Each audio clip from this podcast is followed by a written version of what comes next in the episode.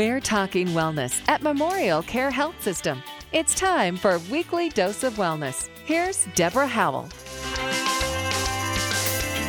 And welcome to our show. This is your weekly dose of wellness. I'm Deborah Howell, and today our guest is Dr. Ryland Melford III, a specialist certified in cardiovascular disease by the American Board of Internal Medicine. Dr. Melford comes to us today from Saddleback Memorial Medical Center in Laguna Hills. Welcome, Dr. Melford. Well, thank you. Good morning. Beautiful Laguna Hills. Oh my, oh my. That's certainly true. We we like to say uh, it's another day in paradise. Where is my golf club?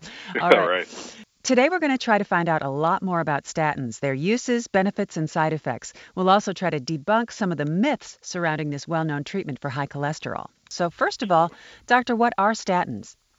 So statins, uh, Deborah, are medications uh, that are prescribed often by cardiologists or internal medicine physicians uh, with the goal of lowering cholesterol. Now, the statin actually acts on a specific enzyme in the liver. So I think it's important for patients to know that statins really do not impact uh, the cholesterol that's in their diet that they ingest. It really, in, in fact, impacts instead the production of uh, hepatic or what we call liver uh, associated cholesterol. Interesting. Okay. So why are statins prescribed then? Right. And so so what we've found is that in prescribing statins, impacting this liver enzyme and thereby reducing the liver's production of cholesterol, we can impact the mediation of uh, cholesterol moieties that increase risk of cardiovascular disease. And so we prescribe statins specifically to reduce those components of cholesterol metabolism that increase risk of cardiovascular disease, both in patients who've had cardiovascular events, heart attacks or strokes in the past, and those who are at high risk because of risk factors. Got it. Now, who should be taking statins? Right, so typically uh, a patient with a history of dyslipidemia, and, and I can sort of simplify that to uh, those with an elevated cholesterol or an LDL cholesterol. That's important to know. The bad, always, the bad, the bad cholesterol, cholesterol yeah. right. And I always remember that or, or remind patients that uh, remember L, so it's LDL. We want that one to be low the HDL, we want to be high. So we look for patients who have a history of dyslipidemia with an increased risk of cardiovascular disease to be those that are primarily uh, that would primarily benefit from statin therapy. Okay. You know, you see a lot of press coverage today, and it's focused on the right. negative side of, you know, the effects of statins. So, what do patients need to know about them? Well, I think it's important to know that in general, statins are very safe medications if prescribed appropriately and if monitored appropriately. Okay, and if you look at the clinical trials, uh, the indications for stopping a statin in a patient is very low.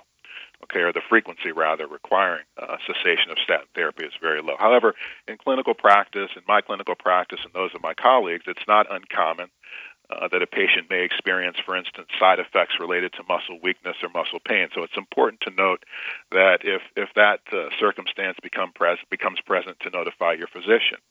But again, uh, another concern uh, has been the impact of statins on the liver, or potential for uh, liver disease related to statins, and that right. Uh, is an important issue I think to debunk because the the incidence of statin-associated liver disease is very rare. Okay, and it's very uncommon that a statin needs to be discontinued because of an in, increase in liver enzyme uh, uh, ratio or concentration. And then lastly, I would say, and what we've seen more recently, I think, in the media are the issues related to statins and memory loss or cognitive dysfunction. Mm-hmm. And there's really no strong data to support that, I have to say. I actually reviewed this again last night.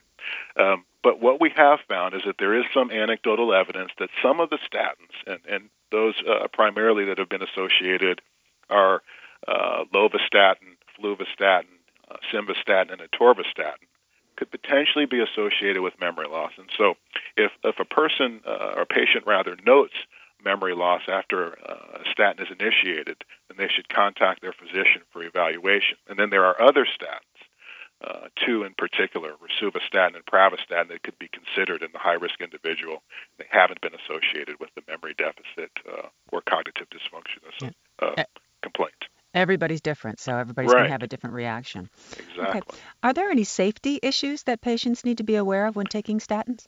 Well, again, you know, I, I would say that uh, the primary issues that uh, that we are interested in and we find clinically significant are those related to uh, the liver. And again, what we do typically is we don't monitor liver uh, enzymes in patients on statins, but we may check a baseline liver function test to begin uh, after therapy is initiated. And again, I would uh, caution patients if they notice any memory loss or they, they uh, seem to note or their family notes a change in their cognitive function, that certainly is something to alert your physician about. Any muscle pain or weakness, fatigue, those sort of symptoms should be reported to their physician. But again, I, I would uh, I would stress that the requirement to uh, decrease or to cease statin therapy related to adverse effects is a rare phenomenon, despite what we may read uh, uh in the media. Good to know. Now let's get into the good stuff. What are some of right. the benefits of statins? Right, right. So the benefits of statins, again, revolve primarily uh, around their cholesterol reducing capacity, but also around additional benefit that one receives at the level of the vessel itself. So let's let's start with the cholesterol metabolism. Generally, statins will reduce the bad cholesterol by 30 to 60 percent. Wow. And also, exactly, which is a, a dramatic uh, reduction uh, from our perspective. They will also help reduce a patient's triglycerides, typically by about 20 to 40 percent. And uh, generally, as a class, they will help to increase the HDL, or the good cholesterol. Again, H, we want it to be high, by about 5%.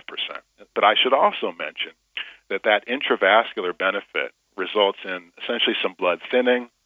Um, the statin, really, I, I guess the best way to say it in layman's terms is that the statin is able to promote health from an intravascular perspective, which helps reduce the risk of heart attack and cardiovascular events by up to 30%, which is a dramatic reduction. Definitely. Anytime you can get your cholesterol down to 30%, I mean, I mean, down by 30% is a good day. Absolutely. And even beyond that, how are statins useful beyond lowering the cholesterol levels? Right. And again, so one interesting uh, element in the history of statins as, as, they've been presented to the world is that we see a, a reasonable, no, I'll, I'll say this, we see an essentially equivalent reduction in the risk of cardiovascular events in patients who have normal cholesterol compared to those who have elevated cholesterol. So, again, that points out the significance of the intravascular impact of statin therapy that is separate from the cholesterol lowering capacity. Okay, and so that I think is, is really the significant benefit that we as cardiologists see because associated with that has been a significant reduction in the risk of cardiovascular disease and death in patients. Are some statins better than others? Right, so that's a good question. Um, and, I, and I would say, uh, I wouldn't say that there are statins that are, quote, better per se. So, in other words, uh, there is no statin that independently demonstrates greater efficacy or reduction in events. There are more potent statins. For instance, rosuvastatin and atorvastatin are the two most potent statins in, in this class of medications, and they will reduce uh, the LDL by, you know, they're the ones who sort of sit in that 60% range of reduction at higher doses. Mm-hmm. And so it really is individualized. So I wouldn't say better. I would say that, um, you know, prescription of a statin should be on a more individualized basis depending on the patient's needs and risk. Got it. And is there is there a different level of statin for women versus men, or maybe low body weight people versus higher body weight people? That's a good question. In generally, in general, no. Now, what has been seen, however, interestingly, is that in, in the Asian population, they tend to be more sensitive to lower doses of statins. And so, if you read the uh, the insert for rosuvastatin, it actually recommends starting lower doses um, in Asian populations because of an expected dramatic effect, or a potential uh, increased impact at, at the lower dose, and therefore hopefully fewer side effects associated with that uh, initiation of therapy. That is very interesting. Right. Um, I have one last question for you. Are statins sure. the only way to manage cardiovascular risk? Well, that's an excellent question.